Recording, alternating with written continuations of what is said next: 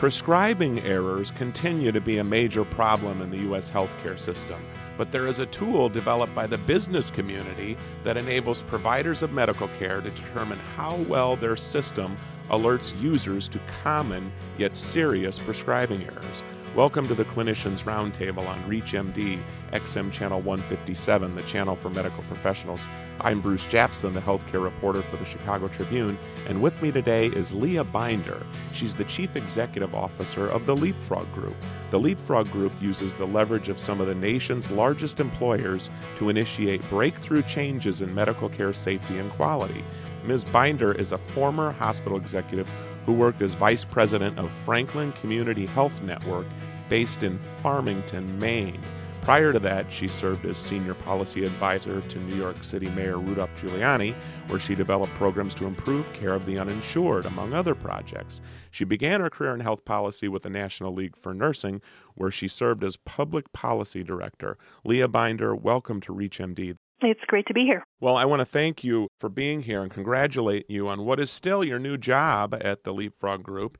And I know that you, uh, having been involved in the provider community, you have some real insight on the ability of doctors and hospitals to contend with medical errors. And one of the more serious errors that that we keep hearing about, although you're going to tell us about some momentum in that regard, is prescribing errors. As someone who's been in the provider community, I'm not a provider per se, but I have certainly worked side by side with physicians and nurses and other providers and can say unequivocally that every single person who I have ever worked with in the hospital setting would like to eliminate medical errors and feels passionately about that.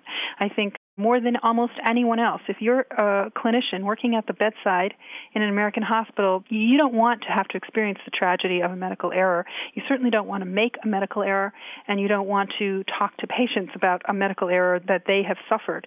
You would like to see them go away. So, uh, probably um, the most passionate proponents of good measures to eliminate medical errors are probably the people who are working at the bedside. So I am well aware of that. And the problem is that we have created a healthcare system and a financing system in healthcare that makes it very difficult for hospitals to put the kind of priority on patient safety that they need to. And priority is a big word that means not only that we think it's a priority, but also that we act as if it's a priority ahead of other things and that we budget as if it's a priority and we spend money on it, et cetera. And those kinds of things are very difficult to do in a healthcare environment that doesn't always reward the right things, financially or otherwise. So, what I think is is very positive about the, the Leapfrog Group is that our goal is to really restructure the financing incentives over time to see an improvement so that we are rewarding the right things. We are recognizing the hospitals that take the steps that are necessary, and some of those are expensive, to improve patient safety and really put the priority on patient safety so we see those results. And we think that's something we should be doing in partnership with them. And so, with the physician order entry that you're going to talk about, Tell us a little bit about that. I mean, that's been around for a while, but if you could get into your evaluation tool and how that works, and also since you brought it up on the expense, I mean, is this something expensive that a provider would have to implement? The cost that we charge for use of our tool is the time it takes to fill out, complete the Leapfrog survey, which is most hospitals tell us a day or two. But the tool itself, which is quite resource intensive to develop and very uh, valuable to the hospitals we know that have used it is free for the for anyone who completes our survey. Computerized physician order entry is there's a whole variety of different kinds of CPOE systems, but essentially they are computerized systems for managing the prescription ordering and fulfillment within a hospital setting. And there have been some very good studies that have demonstrated that hospitals that use a CPOE system have anywhere from 50 to 100% reduction in medication errors. So we're seeing very big payoff in terms of safety and quality and probably cost, although that hasn't been as well established, but certainly it would stand to reason that there would be a reduction in, in the cost of care if the system is implemented properly. And then that word properly is very important. The Leapfrog Group and our researchers have deemed that the evidence around CPOE is so dramatic that we have included it as one of the most important elements of the survey that we conduct of hospitals every year. So uh, we do ask hospitals in our survey to report whether they have a CPOE system. And then this year, the tool that you're referring to is we have introduced an evaluation tool to evaluate the effectiveness and accuracy of your CPOE system. So, for those hospitals reporting that they have a CPOE system, they can use this tool to report on its accuracy. And what hospitals have found that we have talked to who have who have piloted this tool is that they are surprised at the fact that sometimes their CPOE system does not work the way it should. And that's very interesting because some of these hospitals are spending a lot of money, I mean, perhaps millions of dollars on electronic systems. And I guess what you're talking about here is that they might not be working so well, despite the fact that they bought something that, you know, they spent a lot of money on. Right. And I think they may be working better than not having them at all. In fact, they probably are. But they still need to be continually improved and refined because they are subject, like everything else in the world, to human error. So let me just tell you how it might work in a hospital and then what happens to break it down. So a physician would have perhaps a handheld device and would order a prescription for a particular patient in the hospital. That prescription then goes into the system, and if the system would match the prescription with the patient's record, and if there's an allergy interaction or if the dosage seems out of line, the system is supposed to send a message back to the physician with an alert which the physician then reads and either acts upon or overrules. So if the physician says, "Oh, I know about that allergy, but it's not severe enough and for the risks, etc., so they overrule it. But at least they are alerted to this problem and then it goes to the pharmacy. Pharmacy has the same opportunity to review interactions and other patient information, and then it's filled at the bedside. So there's a number of points where the system will interact with providers before the medication is actually administered. And in addition, it will track when it is administered, how much is administered, and et cetera. So there's a way to track all of the medication a patient is getting. And you can see in thinking about all the points where errors could have happened, how easy it is for medication errors to happen in a hospital.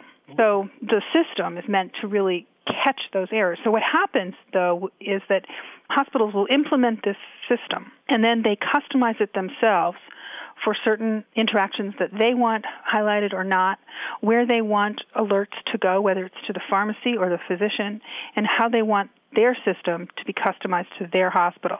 And that's where we find there are there are issues that the hospital administrators didn't know about. Well, if you're just tuning in, or even if you're new to our channel, you're listening to the Clinicians Roundtable on ReachMD XM 157. I'm Bruce Japsen, the healthcare reporter with the Chicago Tribune.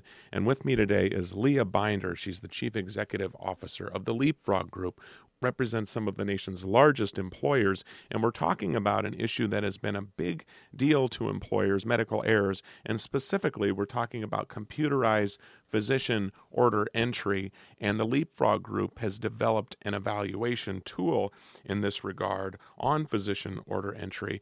And uh, Ms. Binder, if you would, there is a big payoff, is there not, when hospitals and doctors get together and they do this computerized physician order entry. If you could tell us a little bit about that and also since this has been talked about for so many years on computerized physician order entry, where are we? I mean, how is there a certain percentage that that we're not doing it before, that are doing it now, and and perhaps compared to five years ago, or what, what can you give our, our listeners on that? Six years ago, when we first started asking about whether hospitals deployed a computerized physician order entry, we found about 2% reported having it, 2% of our reporting hospitals. Good news and bad news. Good news is five years later, we have an increase in prevalence of fivefold, so that's good news. The bad news is still only 10% of hospitals that report to Leapfrog are saying that they have a CPOE system. So progress, but a lot slower than we'd like. We'd like to see more hospitals deploy these systems. And I might say that for many hospitals, they are looking to deploy electronic medical records, and CPOE systems are typically part of that, which is great. But in the meantime, we strongly recommend that before you get your EMR, if the EMR is usually a very large undertaking for a hospital, start with a CPOE system since the payoff for that is very, very substantial in reduction in medical errors. So that's why we are, you know, strong advocates. When every hospital in the country has EMR, uh, electronic medical records, we'll be thrilled and we can take that question off our survey. But until then, obviously, we have a long way to go before we're going to see that level of compliance with our CPOE standard.